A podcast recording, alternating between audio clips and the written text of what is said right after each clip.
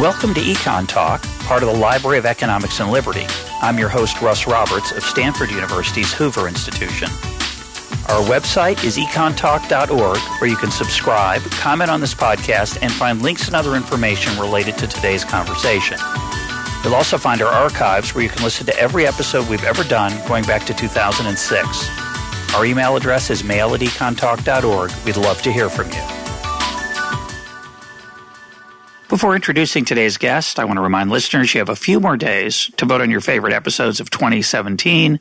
Voting will close January 31st, so please go to econtalk.org and in the upper left hand corner, you'll find a link to the survey there.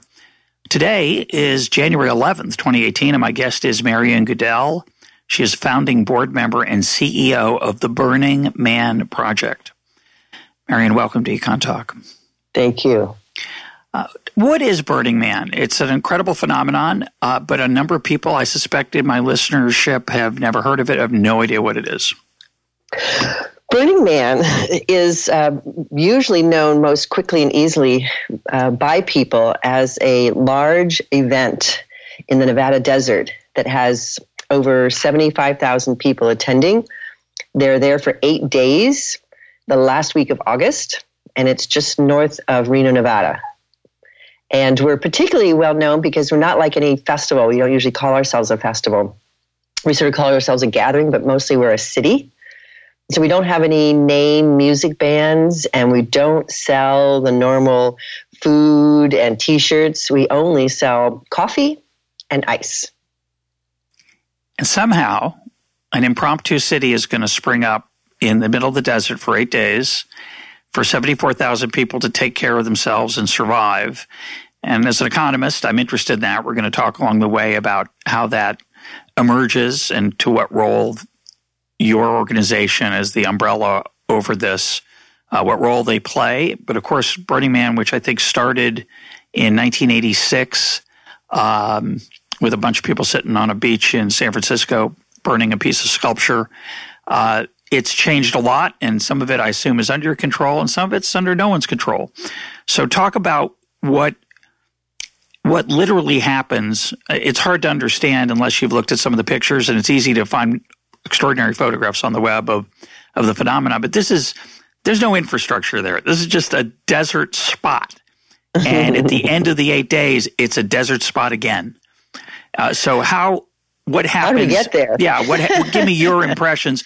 Of course, you're, you're the CEO, but you're also, you've been a long time attendee. Yes, so, I've been part of it for 22 years. Yeah. So, and do you go every year now, by the way? I do. Okay. I, I don't really have a choice at the time. so if I were to attend, uh, let's say I buy my, it's 300 and, is it, how much is it these days? Well, the ticket uh, prices there's a they range. The most expensive ticket price is twelve hundred dollars, and that's uh, basically uh, supplementing uh, the low income and art. And the lowest income price ticket that you apply for is one hundred and ninety dollars, but our average uh, ticket price is $425. Okay, so for, for $425, I get the opportunity to buy ice and, and coffee from yep. you. yep. what, what, will well, I find I when like, I show I'll up? I'll give you a little bit of a history so yeah. can, you can see where we got to. Yeah. So in uh, 1986, a gentleman named Larry Harvey and his friend Jerry James, and actually today is Larry's 70th birthday, uh, the 11th of January. And Larry and uh, Jerry basically um, we're looking to just sort of do something expressive, do a little bit of a gathering with some friends, and took some carpentry work, some wood that had been sitting out of a house, outside of a house that Jerry had been working on, and they built um, a, a, figure. And the figure was really representative just of uh, the idea of the, their humanness and themselves. And they carried it down the beach. They invited a couple of friends. It was the summer solstice of June and uh, two fairly introverted, shy guys found that by burning a human figure on the beach, uh, people came and stood around, um, sort of, you know, brought musical instruments that they might have been, you know, walking along the beach with a drum, that kind of thing. And uh, they both looked at each other and said, We're going to do this again.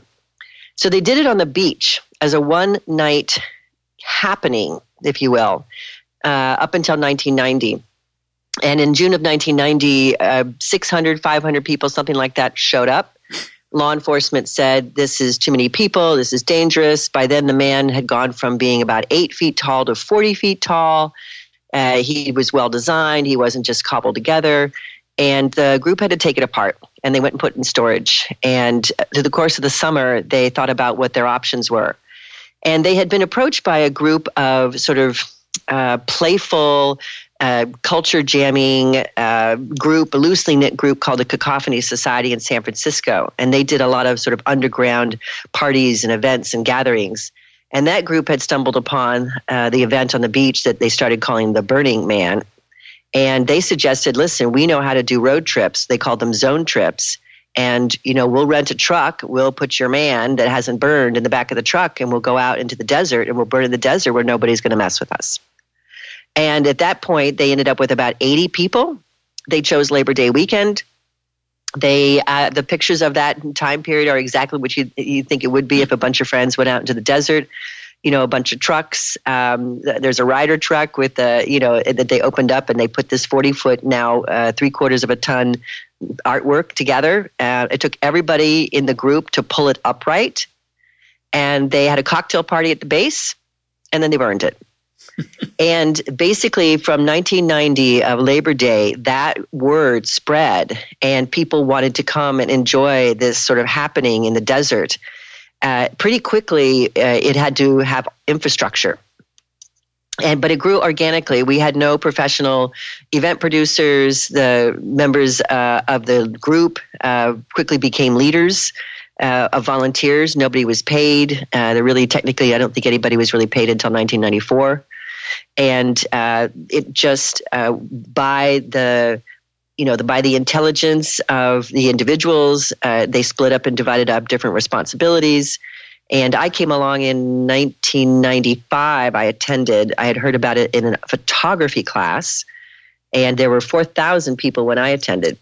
And then in 1996 i started dating larry harvey and um, then through that relationship became uh, very closely involved in it. And we now have uh, we're on public land uh, federal government land. Uh, the blm the bureau of land management comes under the department of the interior. And we get per- permission each year. We do go through quite a permit process and the federal government receives about $3 million from our ticket sales uh, so that they can monitor, bring law enforcement, uh, do environmental checks. And um, we also have law enforcement that comes. So we are a full on city. We have radio stations, we have newspapers that are done by participants. And what we've done really is create a participatory city. So if you can imagine everything that you like about your city, we've actually encouraged and stimulated the membership and the citizens in this engagement to participate and take a role. We don't pay thousands of people like your typical music festival. We don't have stages. We don't have production companies putting up um, any of the infrastructure. We're doing it ourselves. And from that, people end up really engaged without having the normal things we have in our daily lives where you have a transaction, you're using money, you're getting your nails done, you're getting your gas. Um, if you come into an environment where yourself and your creativity and who you are as a person are being brought to the surface, you will find you have more authentic connections. And the joy and creativity and the engagement that comes from that is found nowhere else on the planet. Let's talk about some of the basic logistics, and then I want you to try to walk me through some of the experience because I think people are probably thinking, so why am I doing this? Why am I going out yeah. into the desert um, for, for, eight days uh, to watch something burn? Because there's more to it than that, although that is part of it. Uh, there are 1,600 porta potties. There, or maybe there's more now. That's the article I read. That's about the same. Uh, what's really interesting is that there are no trash cans. So let's just talk about that basic human functioning of food, water, waste. Um, I, do I bring all my own food? Uh, yes. Do I cart out my own trash? Is yes. there is there food available? Water available? so um, this so the questions you're asking are actually the foundation of what we're doing. We we count on the participant, participants to bring everything they need to survive. But we also look forward to people thinking of this as a community and that they would might bring a little bit more for their neighbors. So we don't sell any food. You do bring your, all your food. Large camps certainly do pop up as groups of friends get larger. They can be as large as 200 people. Um, some camps actually, their purpose and their theme is to engage maybe uh, a large chess board, but some of them actually give things away, like like pork buns or falafel or waffles. It's kind of the exception to see a lot of food being given away, um, but it is a small portion of the gifting economy that people engage in. Now, there's nothing so, for sale other than the ice and coffee, right? And not right. by you, yeah, but also by coffee, but also practical. Not, but also Those not by the other participants. People aren't. There's no marketplace. No, correct. None on site, and, at least. There is some in advance. There's some outside of Reno. I understand. And yes, Yep. No. So there's so you need obviously a tent, and you're going to need infrastructure, and you might even need a generator. And and if you have a large camp, since we don't sell water, your large camp is going to need fresh water. So we do have uh, service providers that you can contract with ahead of time to help you get the services for the larger camps. A smaller camp will typically just bring their own generator in, towed in behind their their truck. And I'm going to bring all my own water for the eight days in 100 degree you weather? You are going to bring all your own water. You need to bring enough to cook with and to drink and to um, shower with. How am I going to shower? with your own sun shower that, okay. that you've got at your local outdoor store. okay, just just checking. Oh yes, all of that. So you're responsible then for the gray water too. You don't just let it um, sort of float onto the playa, as we call it, the the dry lake bed it's interesting that we've seen innovation come out of these requirements. People get very creative about how to manage the gray water. You could put the gray water back into some sort of tank, and then you're still going to have to haul it out. So we're seeing people um, using, obviously, uh, skills, environmental skills, and, and, teaching, but also innovating their own ideas to create uh, evaporation ponds so that we're not affecting the environment that we're we're utilizing or we're minimizing our effect. Wait, can I? Can we go into that a little deeper? Uh, if sure. I'm taking my shower, you're saying I have to take that water home with me? Well, you have to dispose of it properly. Can't I? Can't let it soak into the lake bed. No. Uh, okay. No, and we have uh, the BLM, the Bureau of Land Management, uh, with Burning Man. We collaborate together. We have a team of environmental monitors, and the monitors are actually also teachers. So if we see that you've created this cute little shower and you've got your little shower pad, um, and that your you know your water is dripping onto the playa, on a one to one basis, you probably won't see them going to go look for that you know the one camper and, and his kid that are doing that. But if you have a camp of ten or fifteen people, you've set up a tank, uh, you've set up the shower, you've got shower curtains and that water needs to go somewhere over the course of five, six, seven days when you've got 10 campers that are sharing this shower situation. The overflow of the effluent will need to go somewhere. And you get creative. You create usually a large pan. Yeah. It just I see where that's going. pan. Yeah. Yep. Uh, what about the porta potties? Who provides those and what happens to them? Great. The porta potties um, are a vendor, the uh, vendor, original vendor we sort of grew up with. Um, as Burning uh, Man was growing, so was the town of Reno. Um, and so we were able to, it's one of the limiting factors potentially for an event like ours uh, law enforcement, space, roads, and toilets. There are over 1,600 toilets. Uh, they are spread out in the community. They're in banks of 20 to clean them more easily. They're cleaned three times a day. Um, they're very clean. They're not your high end, uh, super duper with a sink kind of thing. Um, but this is the outback, so to speak.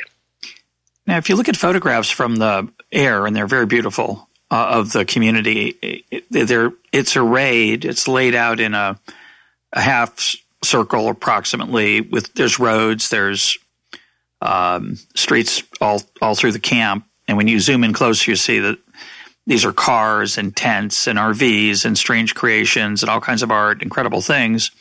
How does that get established? One, the shape of it, and two, uh, where I get to go when I show up. Great question. The shape of it was designed, um, the sort of birth of it goes back to around 1997. Uh, there's always been a sort of semicircular shape that goes back even further than that. But in 1997, we were on private land and we needed to work with the county. And the county, along with a friend of one of the organizers, uh, took a look at city designs and also took a look at the requirements we were getting from the county and uh, you know came up with this gorgeous design that at the time was much smaller the edges of the circle uh, were sort of down to the side and we use a clock to tell time uh, to uh, to take direction we use time to take direction so the far right hand side of the city is, starts with two o'clock and it goes all the way to ten o'clock. Um, and originally, it was it was around uh, uh, four o'clock to eight o'clock. We were that small, and so we just sort of added to it. Um, the way in which you would find a spot is kind of interesting. So you, if you are with a camp that wants to really engage and have an experience at Burning Man that is um, productive and is valuable to yourself and others, you might create something we call a theme camp. And a theme camp has a deliberate purpose to engage with the community. And it doesn't have to do this 24 7. And it has public facing a portion, and it, of course, has lots of private space. So you don't have to, you're not really uh, creating a camp that the entire public has to engage in. But you and your campmates have an idea that you want to give as a gift to the community. Now, those camps, of course, in order to create their idea and their infrastructure and their frontage, will need more time and more space than your average, hey, I'm going to go to Burning Man and put up my tent.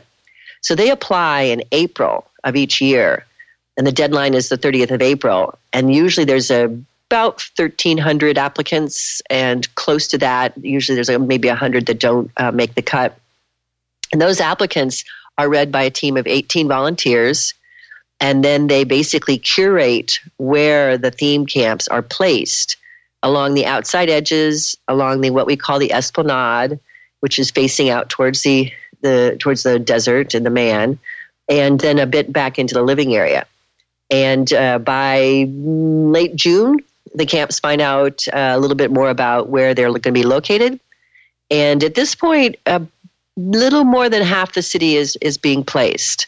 So half of our population uh, is deliberately creating an environment to engage with others um, and do, going through this uh, process, coming in to build that portion. And then the other half of the city comes in um, on a Saturday night or Sunday as we're starting and just finds a spot. And sometimes you find a spot, you open up the map, and you're like, hey, I like pink flamingos. There's a pink flamingo camp. And you might, you know, take your tent as close as you can to the pink flamingo camp so that you can all week, you know, hang out with the pink flamingo people. But the uh, tickets sell out fairly quickly once they go on sale. Right. Correct? So tic- that's a that's a ticketing is one of our more interesting aspects of our economy and our culture. Um, I've had conversations with uh, the the president of Ticketmaster a number of years ago, and he said, you know, our biggest concern in the world is making sure that uh, that what we're doing uh, as ticket purveyors and event producers is is reducing the, the scalping and I started to tell him about our system, and he said, Yeah, you guys are so complicated. I'm sure you don't have a lot of scalping. We have a lot of layers to our ticketing, and they sell out partly because we do reserve a portion of the tickets for these camps that we just spoke about. Because in order for a camp of 50 to 100 people to come and engage at that level, they need to have the number of people to actually do that.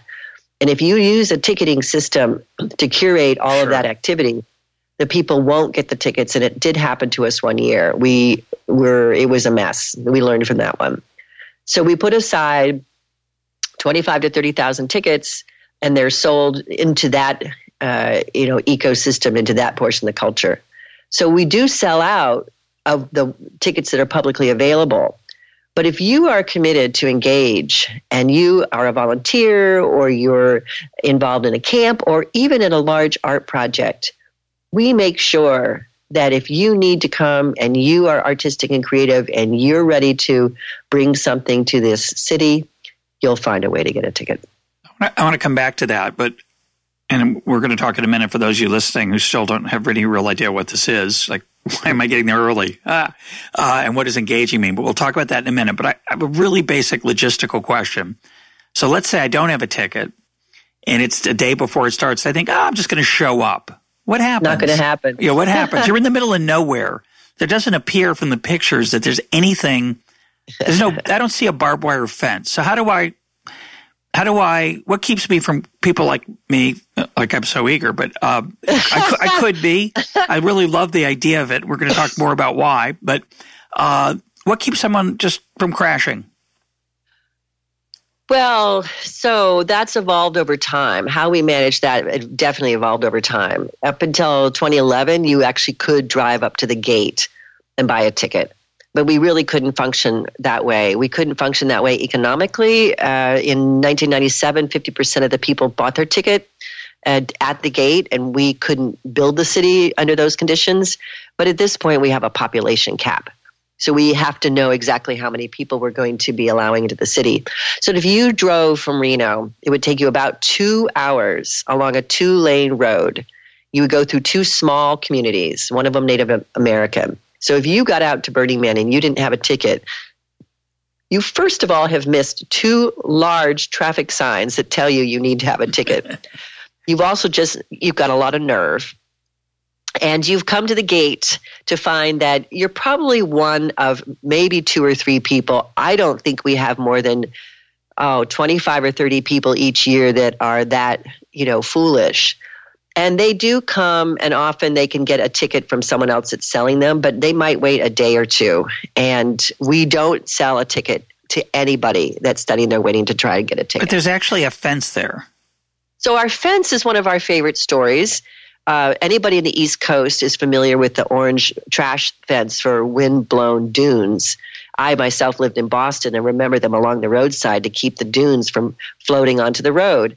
Now that orange fence, the fencing, the the, the it's like a uh, webbing. The webbing, yes, exactly. That's about 36 inches wide, which means we're creating a fence of that's 36, maybe 40 inches tall we're putting in T stakes, just like ranch stakes, and we're mapping this fence around the entire city with two openings, three openings, one for law enforcement, one for the airport, and one for the participants. And it's a nine mile fence that's oh. barely waist high. Hmm. And it works because we're in the middle of nowhere, so you can see anything approaching. So yeah. our gate and perimeter staff who work with night vision goggles and marine radar like the boats use to detect anything approaching. And of course, there's always somebody every year that drops someone off at the roadway and they start hiking the mile and a half into the fence and we catch them. we have a 100% capture rate, so to speak.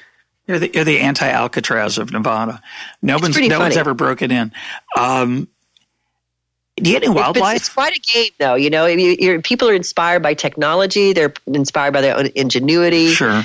You know, and both on both sides. And these are volunteers that are on the perimeter. You know, that are burners themselves, and they're like, you know, I'm gonna I'm gonna find that guy, and they usually do. Um, there's very, very, very few stories. I've never read one in the media of somebody that actually says, "Hey, I, I write write my blog post. I got through." It just doesn't happen. Do you have any wildlife? I mean, of the four-legged variety. Do you have any anything wander through the camp that's that's animal like? Yeah, very little. Um, the the folks that do setup told me last year that there was a fox that found them out in the middle. So that fox uh, would have traveled a couple of miles and was probably attracted by their lights uh, in the evening as they were doing the survey. That's the very, very first group in early August. Other than that, we mostly see things like praying mantises and uh, odd, odd, insects. Uh, there's been a bird one time that flew into one of our trailers. That was a strange little bird that had obviously gone off course, and uh, we captured it and took it off the playa and, and released it near some uh, vegetation. It's a pretty surreal uh, landscape for sure, and the, the creativity of the people who are there for eight days adds to that a uh, little bit Absolutely. to that that surreality.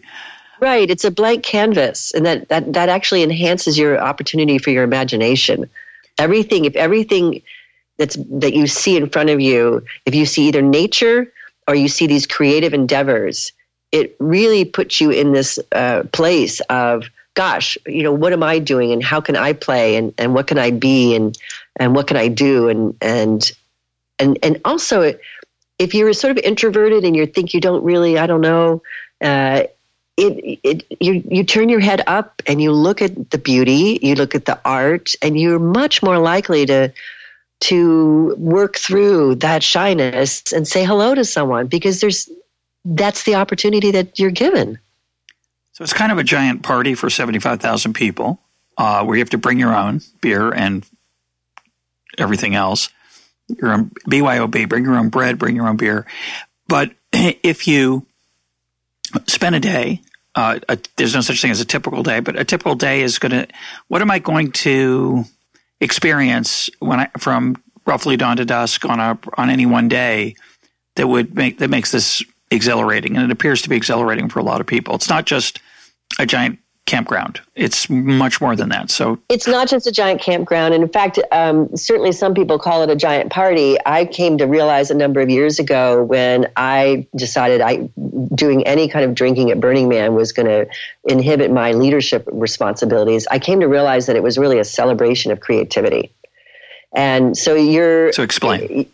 Well, the if you can imagine some of the joy that we've had when we're sitting, even as adults, making a collage or making a handmade card or even working with others to create a family celebration, there's so much joy in the opportunity to bring people together or to create something for someone else.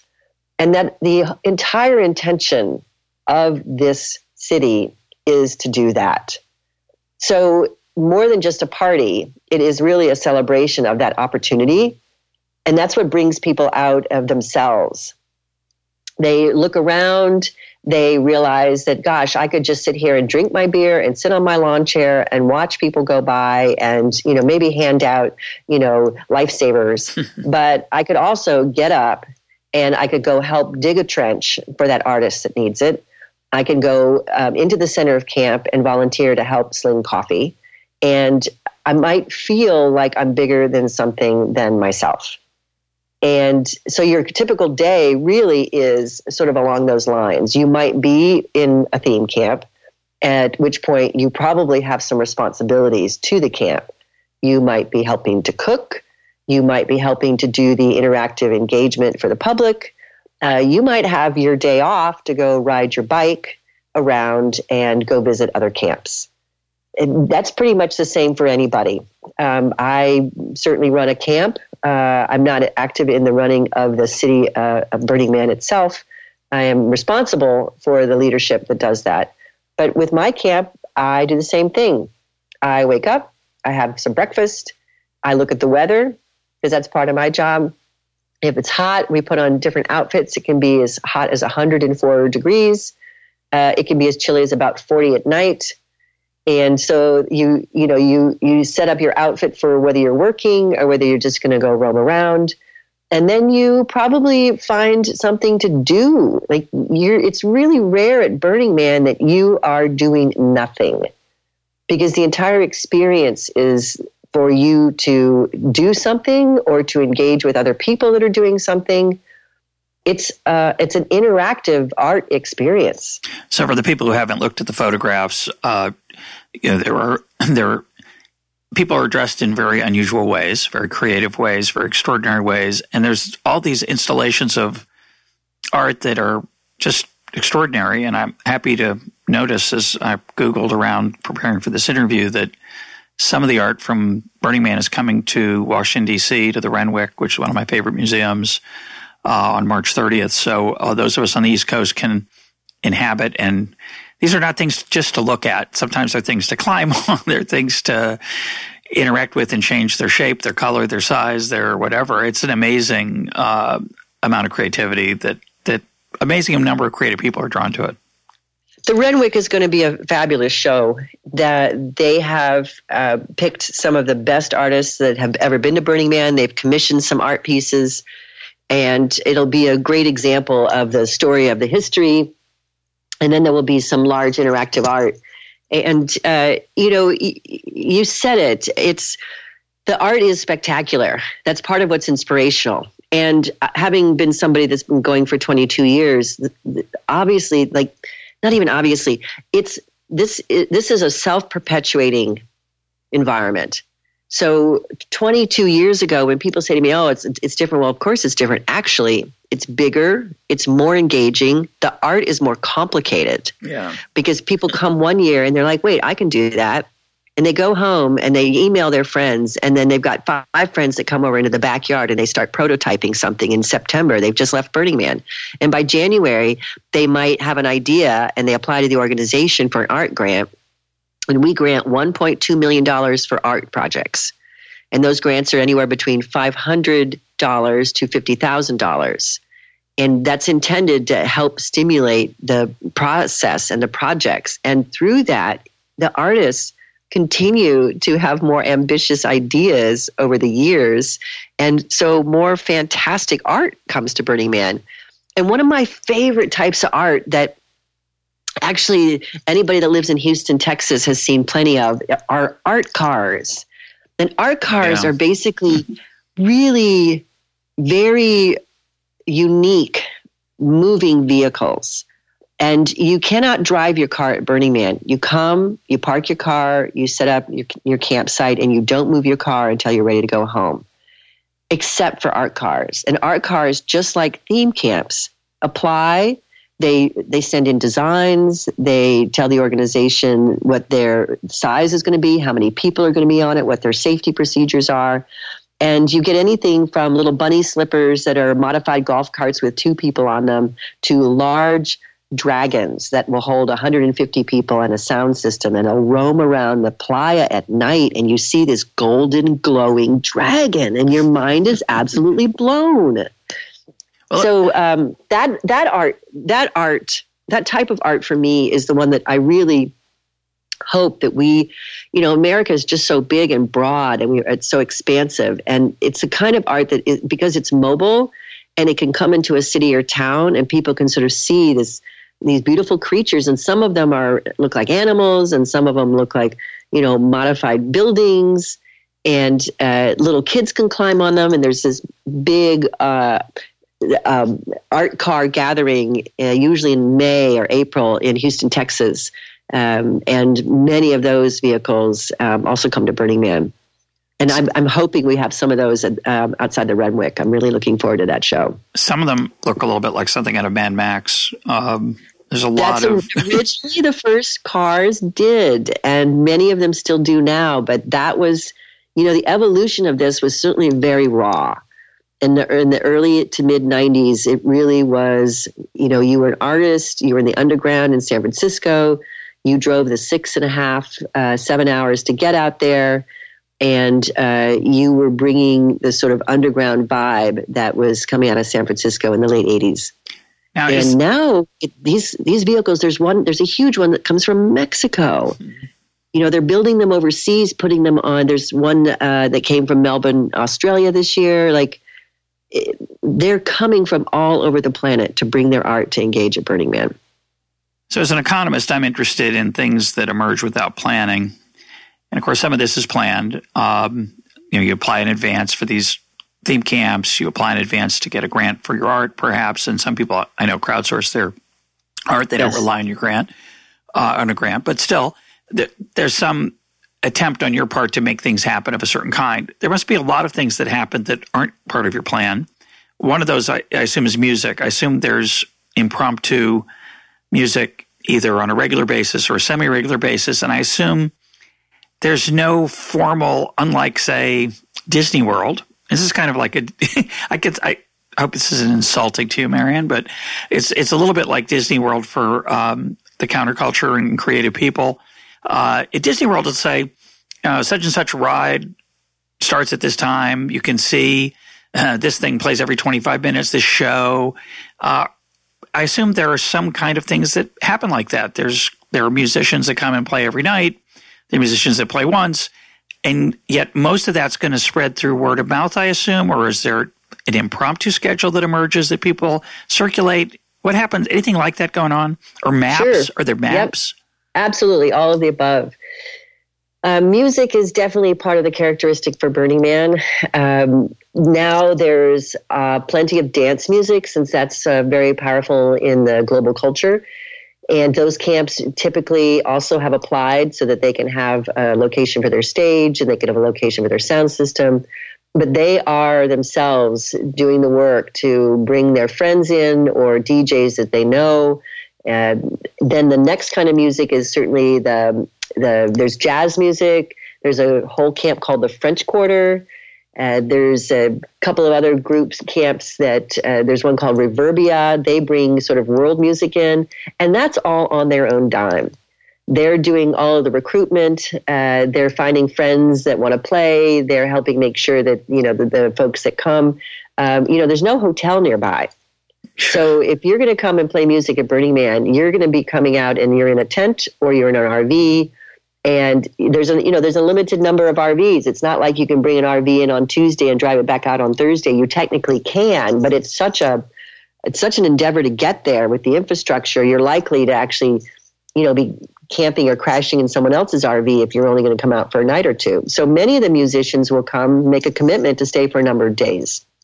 My favorite kind of music for sure is the pop-up music.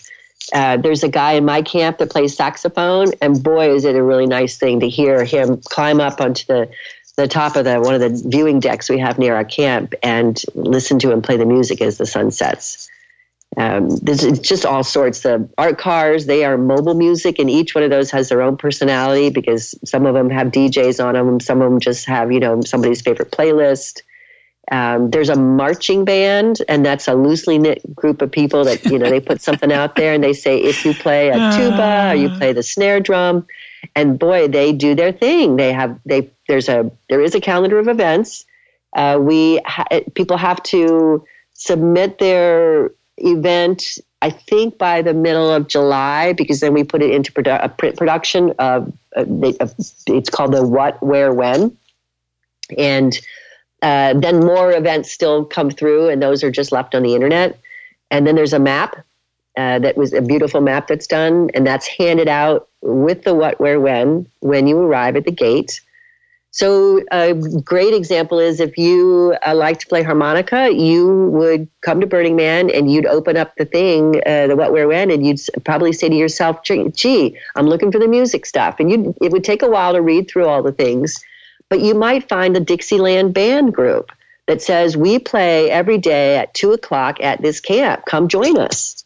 And you would take your harmonica and you'd go say hi to people, and they would just be sitting there jamming, and you would join them. And that is the typical, that's the best and most typical way to enjoy music is bring what you have and find the type of music that you want to play and be part of, and find others that do the same thing and join them. The whole point, that's the whole point. Come and do it you might want to give people a scope of the size of the whole city because it, it's it's large because you're thinking, well, there's this band here and this band there, aren't they going to be crowding each other out? But it's it's kind of big. So how it's it's a it's a piece of a circle. What's the diameter of that circle? It's, it's two miles. Ac- well, we're two miles across from uh, one tip of the fence to the other which doesn't seem like much, but when you're That's mostly walking or on your bicycle and it's hot, it's a long way. Yeah. yeah. I, I, I, didn't hear from you. If if I just if I bought my ticket and I show up and I'm not one of the camps, do I get assigned a, a, a space no. or do I just go find you one? You go just find a you find a space. Do yeah. people crowd? Is there some crowding in the beginning for people rushing to get one of the spaces they want? Well, so on uh, the gates open Sunday morning at twelve oh one and there usually is a line. There's a bit of a backup through Sunday, so it could take you four hours to get through the gate, which is I mean, sometimes it's been six or eight, but we like to make sure it's no worse than four. So that the only crowding you get is that moment of that gate opening. But at that point, there are already thirty thousand people that have done the sure. setup. So you're not in line with seventy thousand people. So one of my favorite. Everybody spreads out. You know, it's not like you're there's two people elbow to elbow yeah. getting that one little corner spot. It's not like a, a, lot of people have already thought about where they might want to be. Um, if their friends got there early, uh, they might have, have, texted them and say, "Hey, we're in this camp, and there's room for you to, you know, put down your tent." Um, we don't. The internet doesn't really work that well. So once we open, uh, you know, you're on your own. You come and you might use a billboard system uh, to try and find your friends. Hopefully, though, you've made a plan ahead of time. Like you might say, I'm going to be at 8:30 in G, and you come to 8:30 in G. There's already somebody there, but your friends have actually they've scooted down a little bit, and they're at 8:45 in G.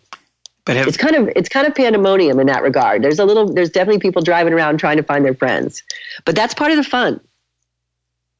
But you've laid out some roads at that point, or no? Yes, absolutely. There's quadrants yeah, the city, and marked out yep. spaces and. Yep, all the road system is the first thing we lay out. We put a the fence uh, border goes in, and the city is the the surveying is done for the streets, and there's a block system. It's uh, it is alpha. Um, going outward, uh, the first one is the Esplanade. It's always called the Esplanade, and then the next street, the curve uh, street, is A, and I think it goes out to L. And then all of the angular streets are time, so when you enter into the city, you're actually entering at six o'clock and L. And then you go to the left or the right on L.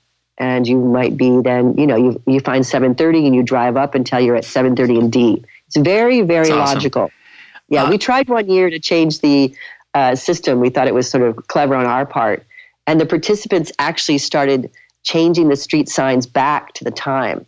We were using a sort of compass like system.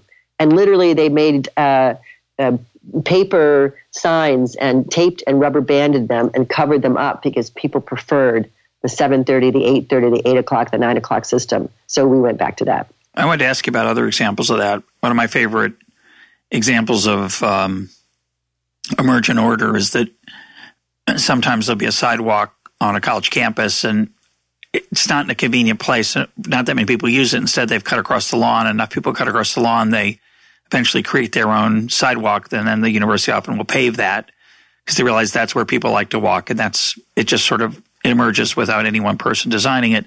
Th- do things like that happen that you can remember where you had an idea of what might happen, or and then something like you just told me happened to reverse it, or where you saw that something emerged from the behavior of the participants and you realized, well, let's just let's just make this more formal and, and easier to, to, to do. Yeah, a couple of things in a different in different sorts of ways. Uh, definitely the walking paths. We actually call those goat paths. So a camp might be uh, in the middle of a block, but the way that they use their internal walking system uh, ends up creating a little zigzag path, and suddenly they'll find members of the public using their goat path and you can see them on aerial uh, on aerial photographs how these camps different camps have like different uh, zigzag paths. And then we've actually done the same thing back in our staff camps. We just started formalizing them and we call them goat paths. And then we make sure that they're there so that we can sort of run around and get to each other quickly instead of using our road system. And those happened absolutely naturally. One of the ones that I think has uh, been the most touching and the, the, example that we talk about a lot uh, in the community as a cultural uh, meme that happened. We, the man used to burn on Sunday night before Memorial Day Monday, and we moved it to Saturday night a number of years ago. You mean Labor Day? Years. Labor yes. Day? Yeah. I'm sorry. Did I say yeah. Memorial Day? You did. I'm definitely. I definitely mean Labor Day. Yeah. Uh, on Monday before Labor Day, and uh, we discovered that by moving the man to Saturday, we would enhance uh, the outbound traffic um, challenge.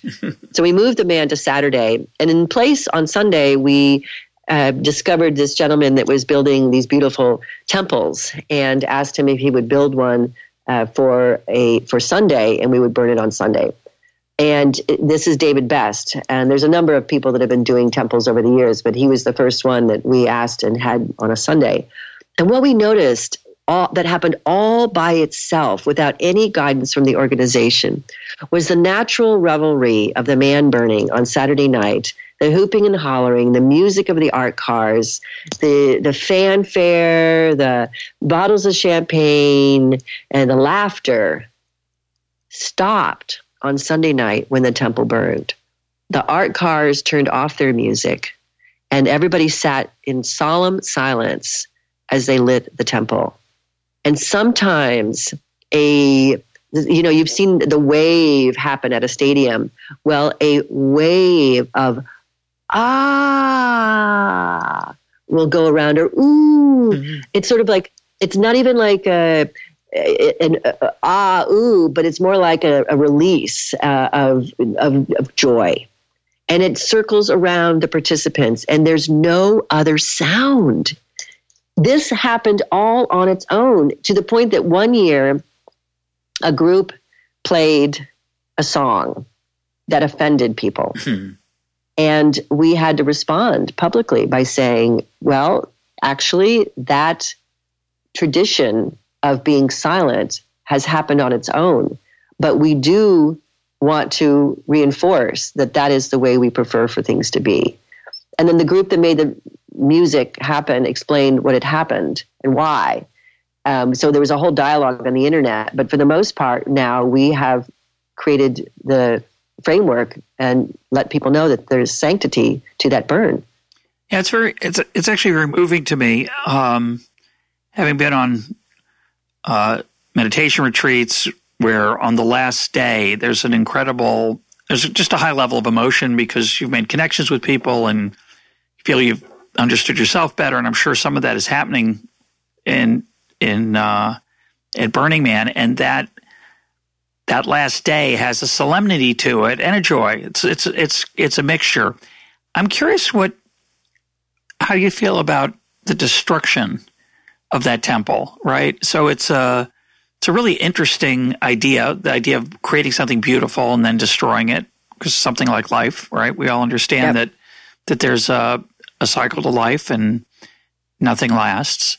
Um, does anybody wax poetic about that or do you just kind of set it on fire and see what happens? Oh well well a lot of it's very um, it's very much uh, about renewal for most people. Uh, when david did the first temple he told a story about a friend that had helped build it and then had passed away um, via a motorcycle accident right before they, they came to Burning Man. And so he continued to talk about the story of, of lost loved ones. Hmm. And that's sort of one of the themes that people have attached to the temple, uh, whether it's from suicide or cancer or natural causes, that there isn't a place where we really honor that, um, our losses in a public way. So the temple at Burning Man is known for a place that you could bring uh, stories, posters, ashes, memorabilia. You can write on it. You can write on the wood, and so people will bring a sharpie. and they'll write a story. They'll write loved messages. So when we sit there preparing for it to burn, the you know the intention of how it exists for everybody at that moment, looking at it, is um, has been it's been a gift of a story of, of a loss and even if you haven't put something in there yourself that year you know what others are thinking about and it really i think that's the silence is part of the contemplation of you know love and renewal and release there has not been uh, any really significant discussion about it being about destruction there's been a lot of discussion about uh, the act of renewal what proportion of the camp is there on that Sunday? At that spot, at the, where the temple's um, burning? That's a really great question. My guess is it's around 50,000 people, maybe a bit less. It could be, it, I don't think it's less than half. A lot of people leave. There's a two. There's there's three exodus patterns, um, which are good to know if one goes to Burning Man because the question is how do I get out of here without you know making it like a crowded theater and uh, you know get my get my flight home or you know get home in time to put the kids back into school on, on Tuesday morning. And it's a after the man burns, there's an exodus, which is usually 10 p.m. to 2 a.m. on Saturday into Sunday. And after the temple burns, and the temple used to burn uh, around nine o'clock at night, it now burns at dusk. And for us out there, dusk is around 7:45. So then, from 8 p.m. to around midnight on Sunday night, there's quite an exodus and then it really it, it, slows down in the wee hours uh, and it picks back up again monday morning. Certainly people that only have to drive you know six or eight hours um, they do leave on monday. But anybody that has a flight or has a longer drive uh, they tend to leave on sunday. How long does the burning temple last that experience that those moments? It, it, ranges on how complex the temple is and how big the temple is. Um, I've seen it as short as 15 minutes, but it's typically 25 to 35 minutes now. Wow, we're a little late getting to the 10 principles. There are 10 principles that you could use to guide your uh, oversight of this experience. I'd like you to just list them to start with, and we'll take a few of them maybe and go a little deeper. And I have the list here. If you don't know them by heart or don't have them in front of you, unless you've changed, unless you've changed the list. uh, no, we haven't changed the list. It's kind of funny. I have to speak often uh, about Burning Man and the list of the 10 principles. I usually know about eight of them by hand, by heart, uh, but I do have them in front of me. The 10 principles are radical inclusion, gifting, decommodification, radical self reliance, radical self expression, communal effort, civic responsibility, leaving no trace, participation, and immediacy. So let's start with gifting, which is appropriate for an economist. So, one of the things, if, if I didn't know anything about Burning Man, I'd assume there'd be all kinds of uh, ways to acquire things I forgot to bring by buying them. I'd assume that, you know, if I forgot it's a horrible thought. For some reason I forgot water, I forgot even small things, toothpaste, whatever it was, that there'd be a, a way to acquire them. That's the way markets work. And when I say markets work, I hate that phrase in some dimension. What I mean is that's the way human beings work. You know, if you go to a if you go to a baseball, a football game, and it's raining, you don't really have to bring an umbrella. There will be umbrellas for sale on the streets outside that football game. Uh, there will be peanuts for sale outside that football game. You may have trouble getting them in. You may have to pay a premium. Sometimes there's a lot of competition that brings the price down. Sometimes there's not so much and they can t- charge you a lot. Sometimes they've limited how, who can sell and so the price is high. But human ingenuity tends to seek out opportunity to interact with people commercially. But you don't allow that. Uh, so by gifting, it means it's not just, is there barter or is it totally gift? We get the gifting barter question quite frequently. It's easily misunderstood that it's barter. We feel that barter is a transaction, and the goal is, is, to not actually have transactions. So, gifting does not contemplate anything in return. Uh, and it could be a gift of yourself, it could be volunteering, it could be a gift of your music, playing your music, it could be a gift of maybe you've made some handmade necklaces and you're riding your bike and you find this beautiful art piece and there's the artist sitting there putting the last finishing touches on it and you you hop off and you grab one of the necklaces and you put them around his neck or her neck and say thank you. Um, the gifting is a wide range. It includes um, food it, it, includes the art itself it includes the, the theme camps. So we're we're all about um, what it is you bring to it and how you give of yourself and um, it's the gifting economy is it against the rules to charge for something? And how do you enforce that? Is it just sort of self enforced by the participants that everyone understands that it's you're not allowed to sell stuff, or is it, or is there any enforcement?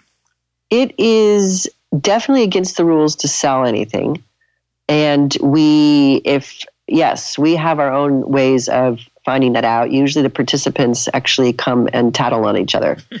um, uh, we don't have a large enforcement uh, process. Yeah. Right, exactly. We, we depend on others.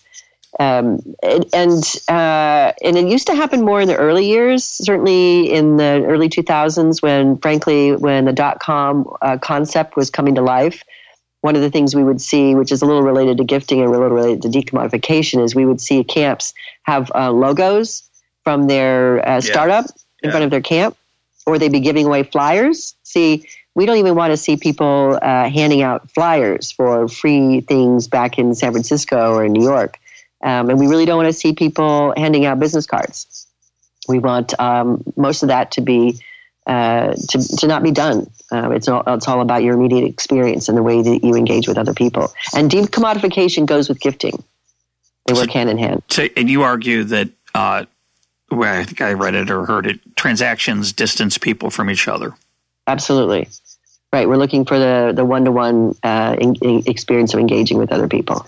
So as an economist, it's a tough one for me, uh, not because I believe in money, which I don't per se. I don't think there's anything uh, good or bad about money. Uh, but there's a long tradition in economics, going back to Adam Smith, that that when I sell you something, I have to know something about you. I have to actually put myself in your shoes to figure out what you might need or what you might, what you might want. And that commercial life, our day to day existence, has some human face to it precisely because we trade stuff. Um, now, giving is very beautiful. And of course, a family has giving. Uh, usually, almost always, there are families probably that sell that rent their rooms out to their kids and and uh, auction off the, the, last cookie. But most of us run our families through gifting uh, exclusively. We might have an allowance. We might have some certain chores that we might compensate our kids for. We never did in our family. Our kids actually never got an allowance and never got money for chores. Um, and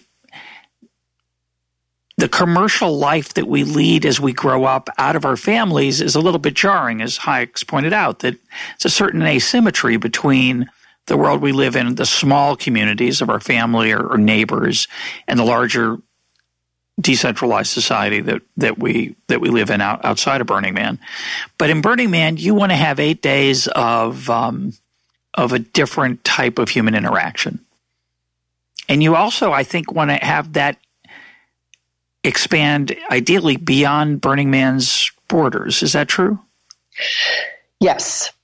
One of the things that also happened naturally on its own was that this experience of not having transactions and having creativity and wanting to connect with others because it becomes natural that naturally took itself outside of the Black Rock City environment. So it became a, a, cultural experience that could that what people were seeking beyond Black Rock City. And the first that we really saw that was in 1997 when uh, we were a, in some challenges with the local county and we were in debt uh, temporarily. And we appealed to the participants to assist us and we weren't a nonprofit at the time. And from that became uh, an outpouring of support from places like Austin, Texas, Seattle, Canada, New York.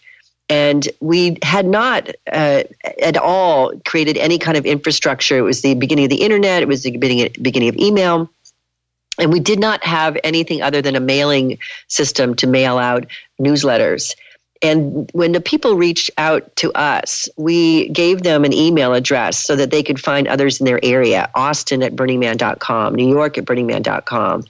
And we allowed and encouraged them to find others that had maybe been to Burning Man and wanted to not just at the time reconnect with the organization to help us, but also to, to connect with each other to explore what it would be like to find others that had had the same experience. And from that, people wanted to replicate the experience. So we found them um, wanting to do gatherings, certainly, but we, over the years, found them wanting to do civic work. And that's the most rewarding opening uh, to Burning Man that really uh, a person does not have to want to go to a party, does not have to want to go to a, an overnight event to really engage with Burning Man principles. And that's really the area, the frontier that we are, with our nonprofit, spending the vast majority of our time. Uh, people are shocked that we have 100 employees and it's a $40 million endeavor to do Burning Man. But um, much of the year round work now is spent um, encouraging and supporting and stimulating and teaching and educating and learning with those that are out in the world now that have come to Burning Man, that have created communities uh, there is an event in South Africa that has 12,000 people that's called AfrikaBurn, and they've built that event up over 10 years. Uh, there is a civic engagement type arm called Burners Without Borders, hmm. and that came out of Hurricane uh, Katrina in Mississippi and Louisiana in 2005. And that group now is a loosely knit group of individuals that at any point can say, Hey, I want to help. So when Texas was flooded this um, past fall, they organically came together and began to help each other in ways that look like disaster relief, but are really probably more like civic work. Um, helping others uh, do whatever needs to get done, not just sort of cleaning up a mess. Um, some we've done some work in Haiti, in Japan, uh, in in Peru, and that's coming directly from the participants themselves. We gave them framework and now they became part of the nonprofit so that they can continue doing that work out in the world. So the most exciting part of what is Burning Man is what we're just touching on. Which is that Burning Man now can be perceived and experienced through uh, art in a city or a town, engaging art, playful art. There's a big piece that just got put in San Jose, California, that people can uh, move around in and make sound in, and the lights go off. Um, there'll be uh, interactive art, certainly like that at the Smithsonian, the Renwick. And we, and, and I spoke about art cars earlier and Burners Without Borders.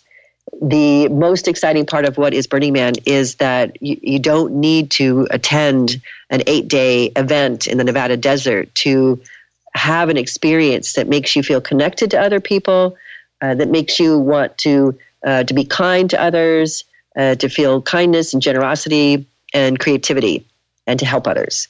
And the 10 principles are that framework. Um, a lot of people will read them and say, well, I, I, can see part of my religion in here. I can see part of my upbringing in school or family. Uh, the 10 principles are sort of common sense framework for people to imagine how to, to be civil to each other and be kind to each other and be good citizens. Yeah, I wanted to res- react along those lines. And I want to mention one of the principles we didn't talk about explicitly, which is immediacy. And I think in today's world with uh, with screens potentially dominating certainly the lives of our children and then the lives of the adults they become, and some of us as adults already, uh, we really want that human connection. And um, you know, my my religious community, I'm a, I'm an Orthodox Jew. Every time we had a child, uh, people brought us food for two weeks. The idea of giving paying them for it would have been ins- insulting. And we, in turn, of course, provided food to many, many uh, new parents with newborns. If someone needs a ride in a hospital situation, all those things are done as gifts always. No, no one charges, and typical as that I know of in most or all religious communities. And in a very exhilarating moment religiously, which may come or go infrequently, but does sometimes happen. You know, you have the privilege of sitting in silence with a group of people you care about and feeling something larger than yourself, whatever words you want to put around that about the divine or whatever. But it's it strikes me that when you were describing the the burning of the temple or the burning man, right? The exhilaration and the joy and the the exuberance of the Saturday night and the solemnity and sorrow and bittersweetness of and and joy at renewal of and saying goodbye and all of that that I sounds like happens on Sunday. Mm-hmm. That's also what, of course, happens in many religious communities, um, and it's what part of what draws us to religion. It's but as as religion becomes harder for many people to to accept for either reasons of rationality or cultural reasons, something like Burning Man is an interesting alternative for people to feel that transcendence that and connection that religion I think provides at its best. It doesn't always work at its best, of course. Mm-hmm. And I I noticed that your theme this I think this past year or next year is radical ritual, and I'm curious if how how that played out or was it this year? Uh, radical ritual, yes, was 2017. And did that when you announced the theme? Does that just mean that the art might touch on that? What what does the theme exactly? Doing? It's more like the art might touch on that. Um, it is certainly a preference to the art uh, for the grants are uh, given preferential treatment if if it helps provoke the story of the theme. But much of the art certainly isn't related to the theme, and the theme also gives people a storyline to just for contemplation. And then in recent years, it's given a framework to the uh, the way the man base and the art around the man uh, has a storyline. It's just giving, you know, it's it's a lot about reflection. Uh, like you said, we had an environmental theme one year called the Green Man. Hmm. Um, we've done the floating world. We've done things that uh, talk about space. Uh, this coming year, we're doing one called I Robot, which is uh, certainly reflecting on um, AI and uh, some of the thoughts that are in society now about that. So, I, for what it's worth, I see your enterprise, which sprung out of two introverted people's desire to do something mm. different on a, a, summer solstice night, uh, as an example of the kind of thing I think is going to be increasingly appealing. Uh, I see it in very trivial forms whenever I do a live econ talk. I know that people they want to be, as much as we want to be immersed in our screens and our podcasts and our YouTube, we also still crave human connection. And this is an incredible example of it, it seems to me. Um, that that's what I'm finding, Russ. I'm flying all over the world. I was just in Australia. I'm going to Russia. Um, I'm asked to speak a lot to business groups. Uh, they're asking how they can engage and have better uh, employees that are better citizens like what can they do and then how to look for better citizens and how to cultivate better citizens and that's what we think we're doing and it is global and it absolutely is uh, something that people need right now. You're absolutely right. Let's close or semi-close with the challenges you face. You had a tragedy this past year. Somebody died. Um, i'm surprised that doesn't happen constantly. It's uh, it's a 75,000 people things happen. Um, what are some of the challenges you've had to deal with, and um, and and you've that you're worried about going forward? Oh, you know, there's different. There are uh, many challenges. Uh, the loss of life is not uh, common, thankfully, and and the situation, the tragic uh, suicide last year was extremely unfortunate and um, affected a lot of people that that witnessed it. Sure. It fortunately that is uh, that's not happened before in that form. Um, we do have uh, a, an ongoing relationship with the government and the administrators over the Bureau of Land Management, land and local government.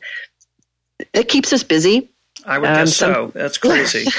Sometimes crazy. it's more challenging than others. yeah and it a lot of the work really is helping uh, translate what the intention and purpose is and also respect the responsibilities of the local and federal authorities that also are charged with um, you know protecting citizens. And uh, it's a it's an ongoing neg- negotiation. I would it's a challenge at times but I, i've honestly felt from the beginning but that's part of what this is. We've never intended to be rogue um, and just sort of plant ourselves and be underground. Uh, we've always intended to create society and um, do that in doing that in the context of sometimes of Americans America's rules and laws has very unique challenges. Uh, and then it's interesting to then engage and have discussions with and meet people from other countries that are doing Burning Man, and they face different challenges. Uh, the Burning Man folks that are doing their work in uh, South Korea or China um, or Thailand uh, have different challenges than in Germany and Italy and England and, and America. Um, and what, but the one that probably everybody has to navigate uh, together is what is the interpretation of what we're doing and what is the value to others. We're, we do not mean to or intend to be secular and take us away from what the rest of the world is doing. We actually have found that we're we represent all religions, we represent all politics. Uh, we have on in our database over 120 different countries that have come and attended Burning Man, uh, all 50 states, usually at least 45 each year. Uh, we're a cross section of, of global society. And, you know, the challenges are the same ones you would get as an individual. Uh, we have challenges with people, with neighbors when you're on site at Burning Man. Uh, we have challenges with the government. We have challenges with traffic. Um, I think our biggest challenge is uh, the growth. The idea that we um, know that there are limiting factors is uh, d- frustrating for us. And so we've looked at uh, making sure that we have uh, sort of a commuter environment that we uh, we started using buses just like the big uh, well-known festival Glastonbury. Uh, we just started using buses about four years ago, which Glastonbury has been using probably for ten years to bring people in because the cars, uh, you know, they there's only so many ways in or out, which is just one. Um, so it's, it's growth, and that's about, that's the number one challenge. Have you thought about having it twice a year instead of once? we have thought about. It. I bet you have. I don't year. think I'm really yeah. coming with a big breakthrough there. Yeah, we've thought about it. We've thought about having it for two weekends, which we technically do now. We really open on a Sunday and we close on a on a following Monday. So we've looked at having it two weeks long. Um, the cost and the energy that it would take to do that, the re- return on reward wasn't there for yeah. us. Uh, so that's why we're really pushing it outward and we're decentralizing it really. So, so I'm going to ask you a slightly embarrassing question. I apologize in advance, but I, assume you draw a salary. I do, which I which I'm all fine with, uh, of course. Yes. But but I also assume that you find this work rewarding in in more than just a, a financial way. That you believe in it in some deep way. Can I ask why? What's it mean to you? Oh gosh, um, I am asked this in different ways and different times. It's really changed my trajectory in life. I have I was raised um, right wing Republican Catholic Midwest, and went to an all women's college, English major, photography, and I thought I might be doing something in the arts, but I was raised by a businessman, so I also thought I would be a leader someday.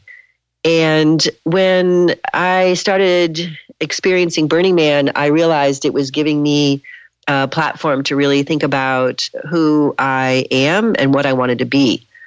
And not just in the creative sense, but the opening of being creative actually reminds you of the sort of playful, childlike self that thought there everything was possible. And I have stayed with it because it's helped me create change in my life and be a better person. And then I've stayed with it in the next phase when I was asked to be uh, even a more important leader than I had been. And I felt that that was an honor worth uh, taking seriously. And now I navigate that because I do the feedback I get from people that I meet, and even people like yourself that haven't been and understand intrinsically that it's having an effect on people, that's what keeps me going. Is uh, the stories that the creative engagement and uh, connecting with other people, even like you said, though we're a bit afraid of others and we hide behind our laptops, and it's much easier to stay at home than go out. Uh, that when people do find the opportunity to, connect with other people, that there's real joy and there's real love between humans, and that Burning Man uh, creates that opportunity to see that. So that's why I continue doing this. My guest today has been Marian Goodell. Marian thanks for being part of Econ Talk. Thank you so much, Russ Roberts. This was a very enjoyable conversation. I really appreciate it.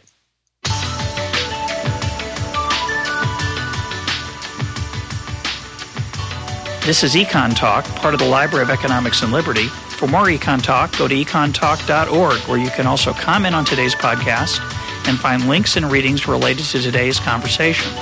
The sound engineer for Econ Talk is Rich Goyette. I'm your host, Russ Roberts. Thanks for listening. Talk to you on Monday.